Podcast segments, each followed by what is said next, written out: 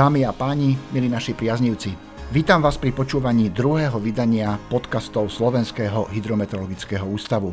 Budeme hovoriť o radiácii, ktorá v nás vyvoláva, povedal by som, minimálne zmiešané pocity, rešpekt, možno strach. Je neviditeľná a z histórie vieme, koľko škôd a utrpenia vie napáchať.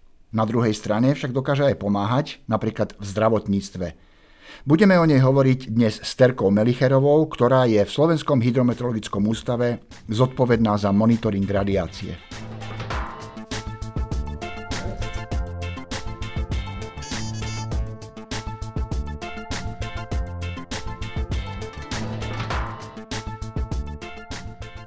Ahoj Terka, pekný deň. Ahoj, všetkým pekný deň prajem. Poďme hneď k prvej otázke.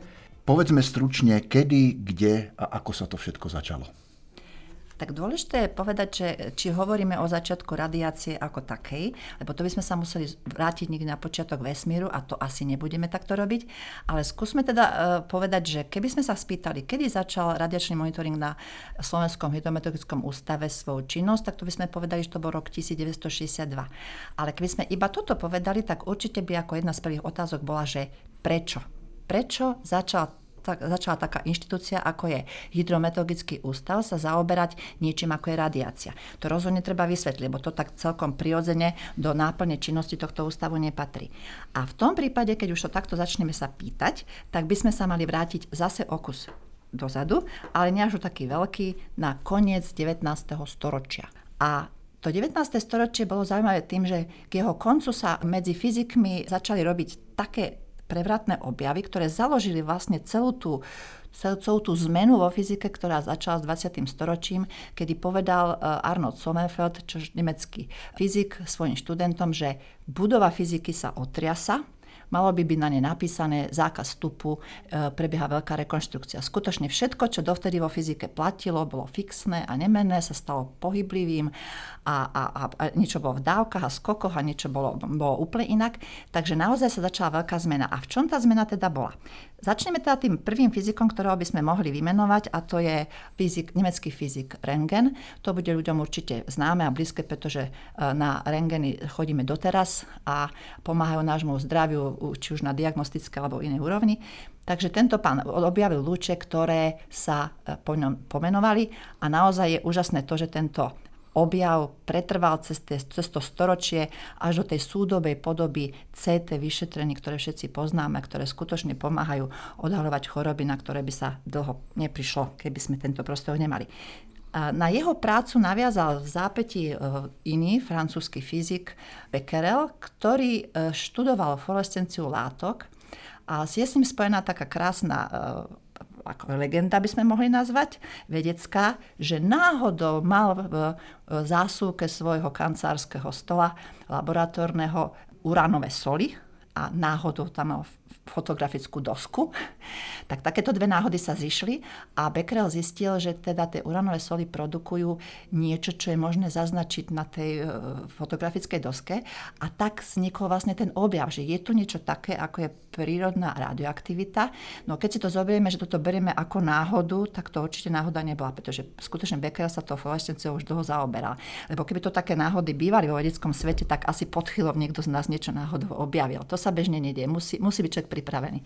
Takže na prácu tohto zase fyzika Becquerela naviazala ďalšia vedecká, veľká vedecká postava a to bola Mária Sklodovská, ktorá v tom čase, na konci 19.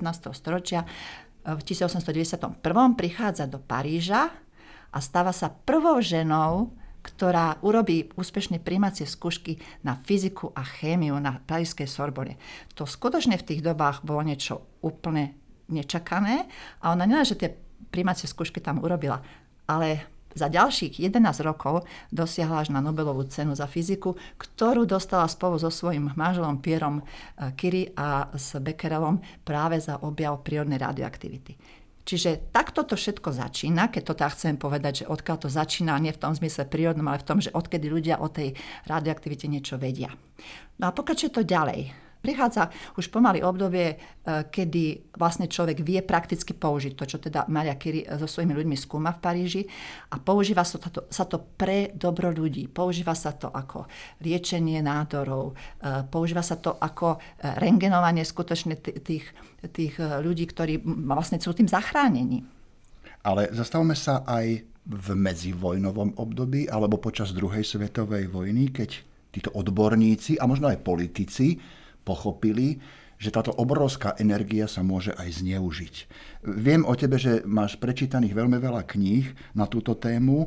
História zaznamenala zaujímavé, dokonca mimoriadne napínavé situácie. To bolo práve v tom období, keď si politici začali uvedomovať sílu radiácie, no a nasledoval hon na odborníkov. Je to tak?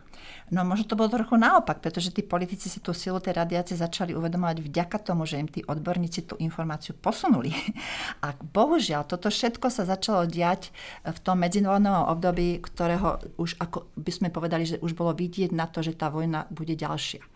Čiže v tej prvej svetovej vojne ešte Madame Curie mohla, mohla získať 25 automobilov niekde v Paríži, vystrojiť ich ako rengenové pracoviska, chodiť po poiskách západnej Európy a orengenovať 3 milióny vojakov a zachrániť im život treba. So svojou dcerou Irene, 17-ročnou, chodili a rengenovali.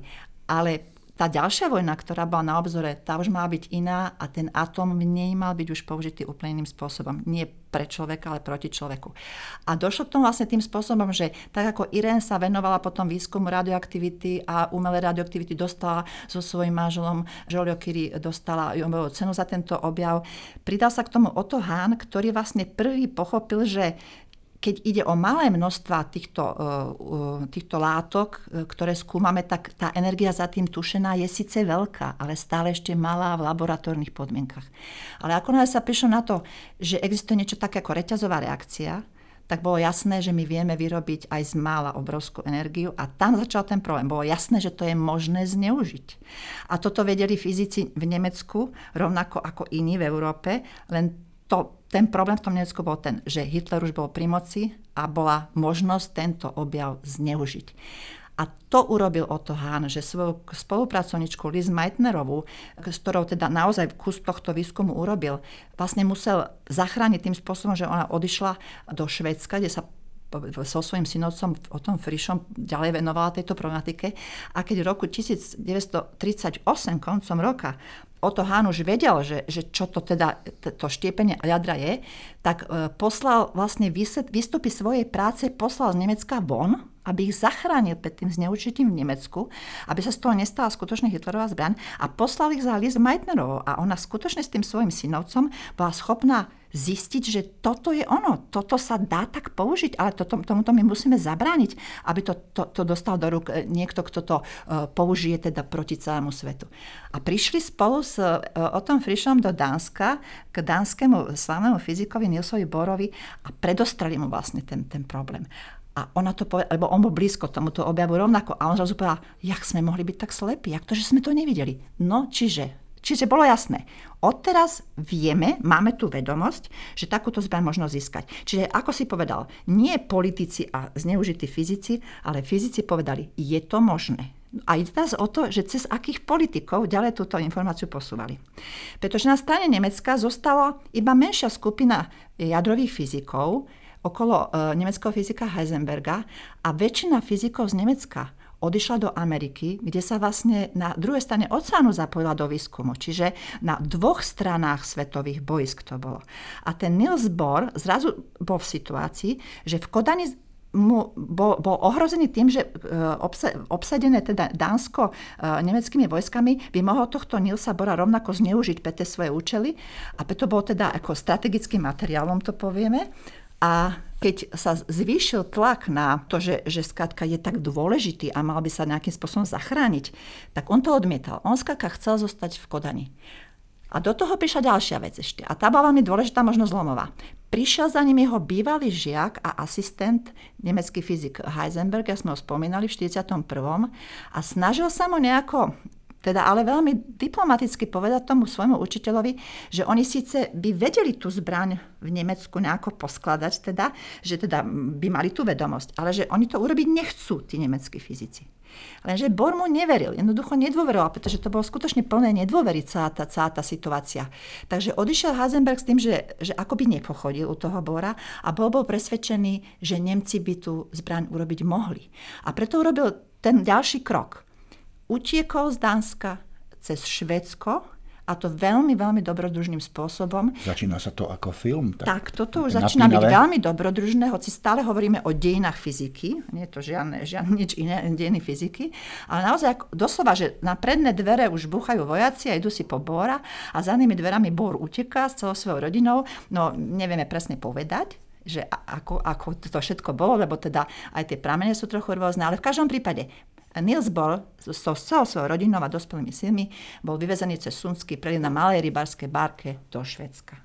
A nielen to, nielen to, bola zachránená jeho vnúčka, ktorú naozaj vyniesla manželka švedského diplomata nákupnej kabely cez ten sun. Takže takto, takto sa dostal do Švedska.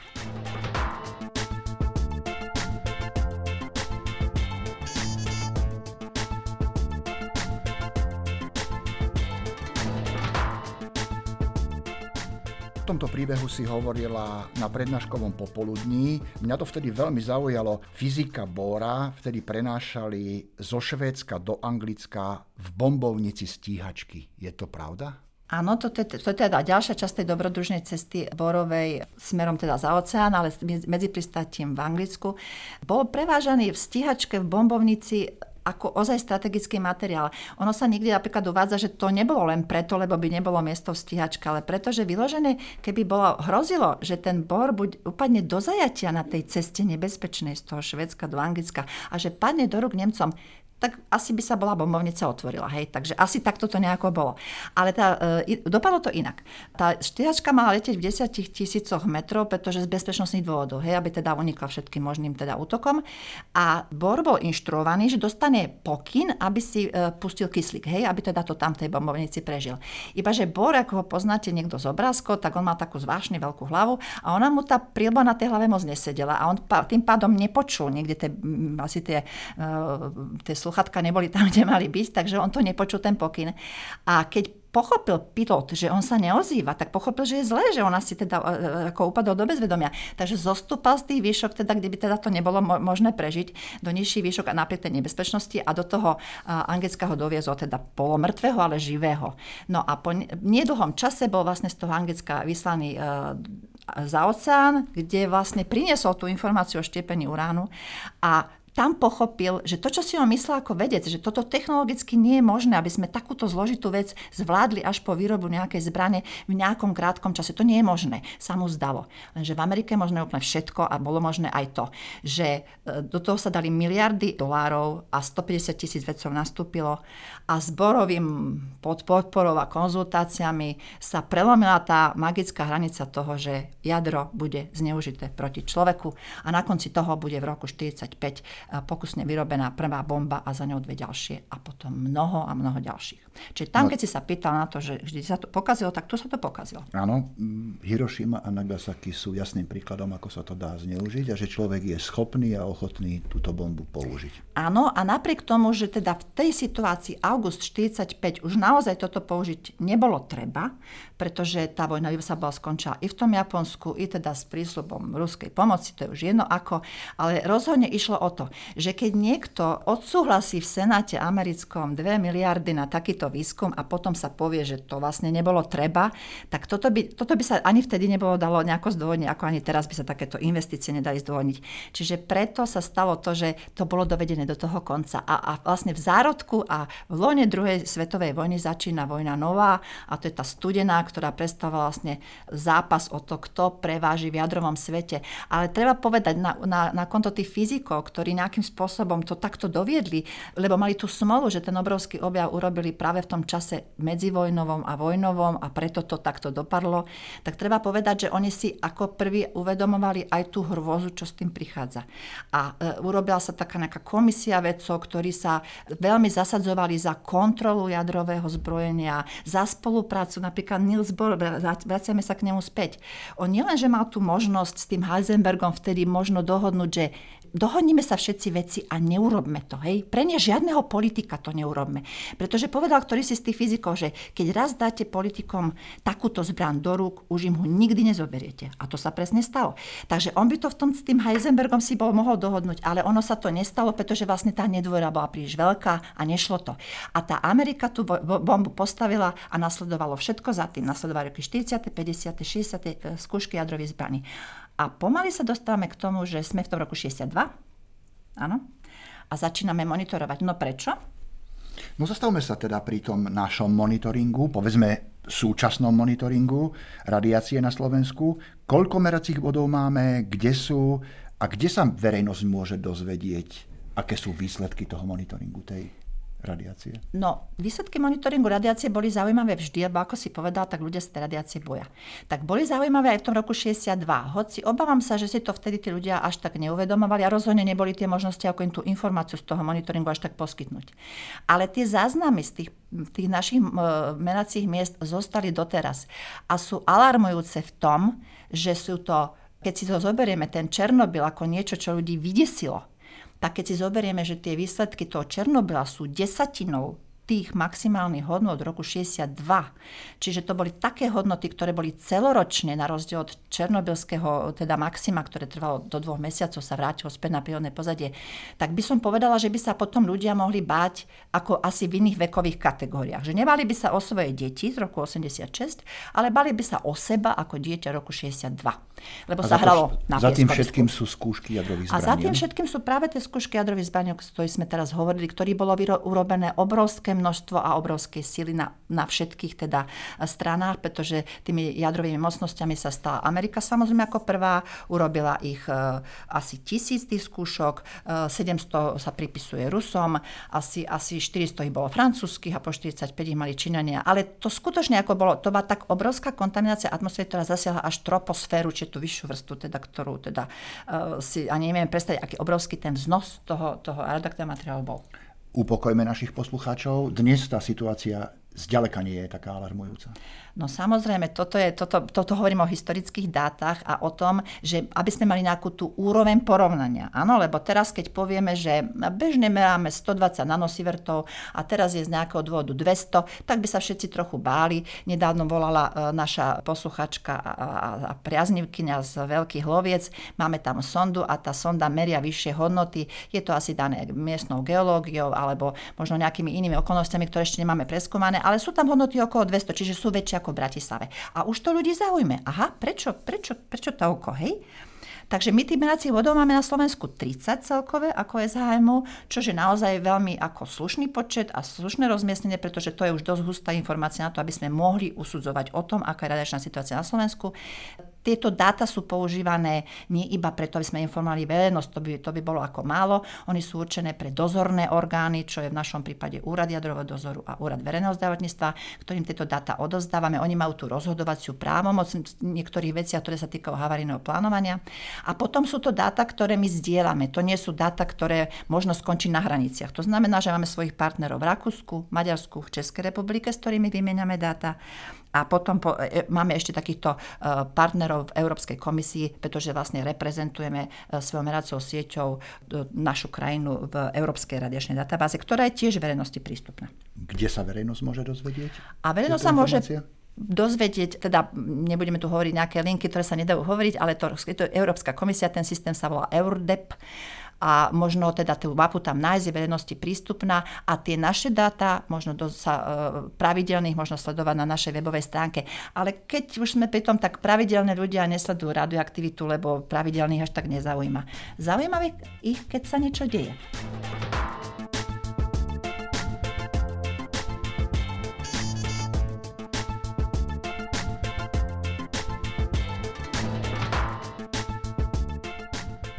Hovoríš, keď sa niečo deje. No a práve nedávno, pred niekoľkými mesiacmi sa niečo udialo. Nedaleko od našich hraníc vypukla vojna a prichádza riziko zneužitia niektorých elektrární jadrových. Tak to naozaj ľudí teda dostalo na našu webovú stránku, lebo všetci chceli vedieť, aká radioaktivita.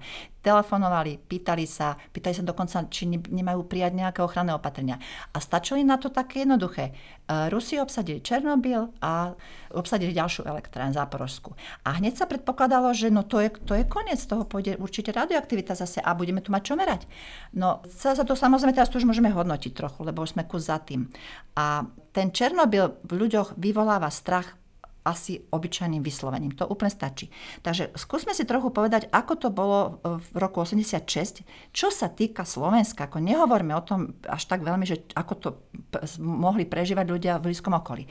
Ale na Slovensku, keď si zoberieme, tak tie radioaktívne masy, ktoré putovali teda s atmosférickými e, e, masami Európou, v troch vlnách zasiahli Slovensko. V tom smere naozaj náš ústav prospel vtedy takou činnosťou špecifickou pre neho, že vlastne naši kolegovia počítali to šírenie tých radioaktívnych látok prostredníctvom modelov. V tom sme boli naozaj veľmi úspešní a naozaj aj tie výpočty, ktoré vtedy urobili eh, naši kolegovia, tak boli, eh, boli presné a verifikované potom neskôr. Takže tá prvá, prvá vlna tej radioaktivity, ktorá k nám prišla z 29. na 30. apríla a podotýkam, že to oficiálne ohlásenie, že sa niečo deje v Černobyli, bolo až 30. apríla apríla. Čiže oni to vlastne zachytili u nás zmeraní tých, čo teda ten radiačný monitoring poskytoval už to 29., tak vlastne prišli tie e, kontaminované masy cez e, Sliesko a, a Severnú Moravu a tam boli aj najvyššie hodnoty namerané, pretože tam pršalo. A to bolo veľmi dôležité, že skaka nie iba prešiel radioaktívny oblak, ale teda z neho sa niečo aj deponovalo na Zemi. A tam boli tie hodnoty, aby sme si to vedeli porovnať zase, aby sme mali to porovnávacie kritérium. Tie hodnoty boli 1200 nanosievertov. Áno, teraz tu bežne môže mať 120, čiže to prevýšenie bolo v takomto rozsahu a ľudia boli naozaj vydesení, lebo dostali správy aj z rakúskych staníc alebo niekiaľ, takže báli sa toho. Ale keď si to zoberieme, že tých 1200 nanosievertov e, vtedy trvalo e, počas teda niekoľkých dní, potom to postupne klesalo až, až do, do augusta, tak zoberme si, že na palube lietadla máme 4500 nanosievertov pri lete do Egypta a keby sme šli cez pol, tak by to bolo ešte horšie. No nevidela som jediného vystrašeného človeka na palube lietadla, ktorý by sa desil z toho, že radioaktivita. Oni všetci sa môžu čoho báť, na palube lietadla, ale takého som nevidela, čo by sa bál, teda tých 4500 nanosievertov. chodíme aj do nemocnice na rengen napríklad. A chodíme do nemocnice na rengen, kde sú naozaj tie dávky niekde inde. Čiže ide o to, aby sme tu ten strach z toho Černobylu správe nevnímali. To, čo povedala pani e, na nejakej mojej exkurzii v tejto oblasti zasiahnutej v Bielorusku, tak povedala, že všetci hovoria, že to bola havária, že havária Černobylskej elektrárne. Ale my, ktorí sme tým boli priamo zasiahnutí, to bolo 50 km od reaktora, my tomu hovoríme, že to bola katastrofa. Skutočne tam 50 dedín bolo vysťahovaných, e, ľudia sa tam nemohli vrátiť. Niektorí sa vrátili, žijú, videli sme také filmy. Ale naozaj to, ten zásah v tom blízkom okolí bol teda na úrovni tej katastrofy, ako pani hovorí. Ale správne posudzujme, tá katastrofa nebola na Slovensku. Hej? My, sme, my sme neboli katastroficky zasiahnutí. A keď to niekto porovnáva s Rakúšanmi, že tam robili väčšie opatrenia ako u nás, no pretože tam teda naozaj pršalo okolo Alp práve z tých kontaminovaných más, tá koncentrácia tých radioaktívnych materiálov tam bola oveľa väčšia ako u nás. To je fakt, to, je, to, to sú výsledky meraní. No takže ten Černobyl, ako náhle sa spomenie, a to aj vyše 30 rokov neskôr, tak sa stále znova toto v ľuďoch objavuje, že tá nedôvera, či nám bolo dobre povedané, či sme neboli zdravotne viac poškodení. No ako som povedal, deti rokov 60 sú na tom asi horšie. No a potom prišla Fukushima. Tiež postrach pre nás, Takisto, hoci bola veľmi, veľmi ďaleko lebo sme teda boli takí vydesení. Ako náhle sa na niečo deje, tak sa všetci bojíme, aj keď je to cez celý svet na opačnej strane Zemegule. To si pamätám, že, sam, že niekto telefonoval a pýtal sa, učiteľka zo školy, môžem pustiť deti na ihrisko? No u nás sa tá radioaktivita v tom dávkovom príkone, ktorý meráme, z, z, ako nezvýšila vôbec. To, to bolo takmer nemerateľné. Dalo sa merať také niečo ako, že sa že sa robia gamma spektrometrické merania a presne sa hovorí, koľko je umelých radionuklidov v atmosfére. To sa dalo merať a zdalo sa dokonca vtedy, že sa naozaj nameralo a kolegovia, ktorí sa takýmito špecifickými meraniami e, zaoberajú na, e, na, na školách a, a v laboratóriách, tak sa tešili, že sú natoľko dobrí, že tie minimálne koncentrácie zvýšenia uh, zachytili Keďže sa ale potom ukázal v nasledujúcich mesiacoch, že tie koncentrácie e, toho jodu sa objavujú znova a znova niekoľko mesiacov za sebou a Fukushima už dávno bola pod kontrolou v tejto veci, tak potom začala rásť nedôvera, že čo sme to vlastne namerali.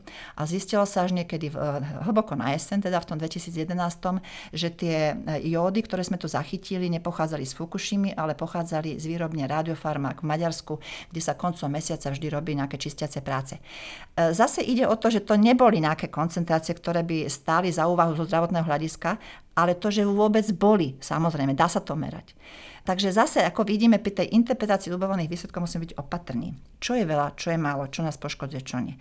Takže aj vojna na Ukrajine a jadrové elektrárne. Ľudia sa báli, mohla by tam dojsť nejakej sabotáži, mohol by dojsť k úniku radioaktívnych látok. No zdalo sa mi priam také zvláštne, že sa ľudia viac boja elektrárny na Ukrajine ako celkovej váhy toho konfliktu, ktorý by kľudne mohol prerásť do veľkého vojenského konfliktu, kde by už sme hovorili o možnosti použitia jadrových zbraní. To nejako ľudí nestraší. Mňa hej, ale väčšinu ľudí straší iba teda elektráreň. Poďme teda na záver trochu ďalej. Spomínaš vo svojich prezentáciách, že ľudia majú strach z týchto jadrových elektrární, že majú obrovský rešpekt pred radiáciou, ale na druhej strane pri stavbe rodinného domu nedávame pozor alebo zabúdame na nejakú kontrolu radónu. Áno, to mnohí teda odborníci z tej takej odbornej praxe, ktorí teda sa venujú skúmaniu radonu, nad tým vždy krútia hlavou, že sa ľudia boja tých 5 e, nanosievertov na dávkovom príkone, ale neboja sa domu zaplaveného radonom, čože radioaktívny plyn. A, a... Práve som sa chcel opýtať, čo no, to je radon, povedzme? Je to radioaktívny plyn, ktorý je vlastne akýmsi jedným z členov toho reťazca rozpadového, uh, ktorý Prvý je v plynnej podobe. To znamená, že sa z toho prirodzeného prostredia, prírodného, čože zemská kôra, kde sú tieto minerály prítomné, ktoré sa takýmto postupným spôsobom rozpadajú, ten rádiový rad, tak e, vlastne prvý je plynný. To znamená, že sa uvoľňuje z tej pôdy. Tu nastáva ten zlom. Hej, takisto dovtedy to bolo v pôde a teraz to už zrazu máme, máme niekde v pôdnom vzduchu. A ten pôdny vzduch popri každej konštručnej chybe v stavbe alebo do každého nejakého objemu jaskinného treba za nejakého môže vstupovať a môže sa tam koncentrovať. No a to je ten problém, že predstavme si to, že urobíme tú konštručnú chybu v základe nášho domu, neurobíme tie opatrenia, aké napríklad robíme proti vlhkosti, tie hydrofólie, ktoré sa dávajú na nejakú základovú dosku. Dáme tam iba tú hydrofóliu, ktorá ale na ten radon nefunguje. A ten dom krásne e, zateplíme, zatesníme, e, urobíme ho tak, aby sme nemuseli veľa kúriť a potom ešte ani nevetráme veľmi, lebo kúrenie je drahé. A my si dokážeme vyrobiť v tých priestoroch aj nových domov, hodnoty, ktoré sú na úrovni 6000 bekerelov, pričom tá hygienická norma Slovenska je 300 a európska 100. Čiže naozaj ako cítime, že to tam asi nie je v poriadku, že ten dom prestáva byť zdravý. No a teraz je otázka tá, že aká, aká je tá úroveň informovanosti o tomto medzi obyvateľstvom? No minimálne by sme čakali, že to bude vedieť stavebný úradník a bude požadovať od nového stavebníka, aby si taký prieskum nechal urobiť a aby postupoval tak, ako ten prieskum hovorí, že je alebo nie je to riziko a tak sa potom správa ďalej a na konci toho by bol zdravý dom, ktorý by si ešte no, znovu nechal zmerať. Ja si už robím taký súkromný prieskum, keď naposledy e, vedľa našej chalupy staval sused dom nový, tak sa opýtam, a nechali ste si urobiť radonový prieskum? Nie, neviem, čo to je. A, a to od vás nechceli? Nie, nechceli. Tak, som, tak, tak to nerobím také veci veci. Veď odo mňa chcú toľko veci, prečo by som robil to, čo odo mňa nechcú. A pritom ten dom je postavený vedľa našej chalupy, kde som teda tie vysoké radonové hodnoty namerala, pretože keď mám teda tých kolegov, tak mi s tým pomohli. Takže viem, že to stará chalupa, viem, že má zlý základ, všetko viem, že, že ten radon v tej pivnici je, tak robím to, čo sa dá, vetrám, od jary do jesene, vetrám. Čiže tá koncentrácia naozaj ako klesá veľmi, veľmi tak, že, že, že, že to človek môže takýmto spôsobom vyriešiť. Samozrejme sú aj horšie prípady, kedy treba robiť nejaké aktívne vetrania a podobne, keď sa na to príde. Ale často sa mi zdá, že ľudia ani nechcú o tom vedieť, aby nemuseli robiť niečo, čo, čo skratka by ten dom ozdravilo. A keďže to neviditeľné, tak, tak ako keby to nebolo. Ale skutočne radón je, je niečo, čo robí najväčší podiel našej ročnej dávky. Tam ešte potom máme k tomu tie zdravotné tie expozície, ale radón je ten, ktorý máme všade okolo seba. No tak, ale keď je to tak vážne, nemali by ľudia o tom vedieť viac? Existuje predsa radónová mapa? Existuje radonová mapa, ktorá bola urobená pred viacerými rokmi a povedali by sme, že za, za rozpočet nejaký. To znamená, že je hustota tých meracích bodov je úmerná tomu rozpočtu a nie je to veľmi vysoká hustota. A problém je ten, že radon je sa chová takým spôsobom, že keď máme veľký stavebný pozemok a nechali by sme si zmerať ten radón uh, iba v jeho jednom rohu a v druhom už nie, tak by sme o tom druhom rohu nič nevedeli. Môže sa stať, že zmeráme pozemok veľký stavebný a v jednom rohu si povieme, mm, to je vysoké radonové riziko, no tak čo s tým pozemkom, ale keby sme zmerali v inej časti toho pozemku, tak by sme zistili, že tam je to v poriadku, bo tam zrovna ten zlom, cez ktorý vystupujú tieto, tieto pôdne plyny, plyny ako nie je. Čiže tá radonová mapa je fajn pre nejakú orientáciu hruba, je po, po, založená na geológii, ale k tomu by sme potrebovali ju ozaj viac zahustiť, zmerať oveľa viac bodov a prostredstvom geológie povedať, tuto to je alebo nie je. A ešte aj tak by nám stále zostala uh, taká nejaká neistota, ktorá hovorí, že aj tam, kde sa z geologického hľadiska neočakáva ten radón, tak ho tam nájdeme. A to je prípad treba z našej záhrady pod Devinskou kobylou, čo sú piesky a, a Silurské more.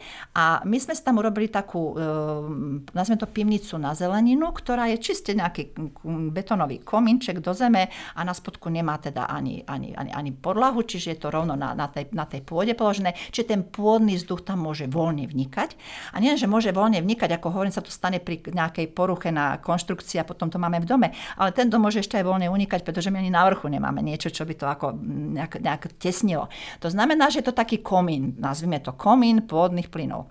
A keďže tých kolegov, čo merajú radon, teda mám, tak som poprosila, že či by sme tam teda nemohli zmerať, e, ako to s tým radonom je, hoci to tam neočakávame, teda, hej a tam boli naozaj veľké hodnoty, ktoré prekvapili aj geológa. Okolo, vo všetkých záhradách po Devianskom kobilo pribúdajú nové domy. Neviem, koľko z nich má radonový prieskum urobený. Neviem. Nestražme ľudí, ale skôr ich odporúčme, koho by mali osloviť, ako by túto situáciu mali riešiť v každom prípade môž, môžu sa obrátiť na úrad verejného zdravotníctva, pretože ten robí do, zdravotný dozor nad radonom, je, je autorom Národného akčného radonového plánu, čiže tam možno tak úradne akoby začať toto všetko. E, mal by, im, mal by im v tomto smere radiť aj ten stavebný úradník na stavebnom úrade, ale nie sú všetci v tejto veci vyškolení, bohužiaľ. Na tomto by sa malo u nás oveľa viac pracovať. Ale ak by niekto chcel ozaj rozpracované materiály nájsť, tak na e, stránkach státneho úradu jadernej bezpečnosti v Čechách je naozaj rozpracovaný radonový program Českej republiky nám zrozumiteľnej reči, teda veľmi podrobne a môžu sa tam nájsť informácie.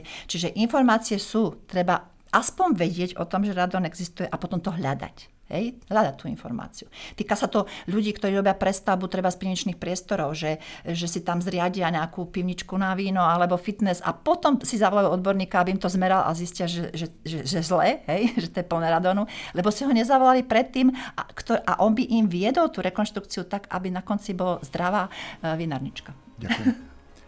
Ďakujem ti, Terka. To je z mojej strany všetko. Verím, že sme tú tému naplnili úplne od začiatku až do konca. Ďakujem ti, že si prišla, že si sa nám venovala a vám všetkým ďakujem za pozornosť a teším sa niekedy do počutia na budúce. Ďakujem aj ja.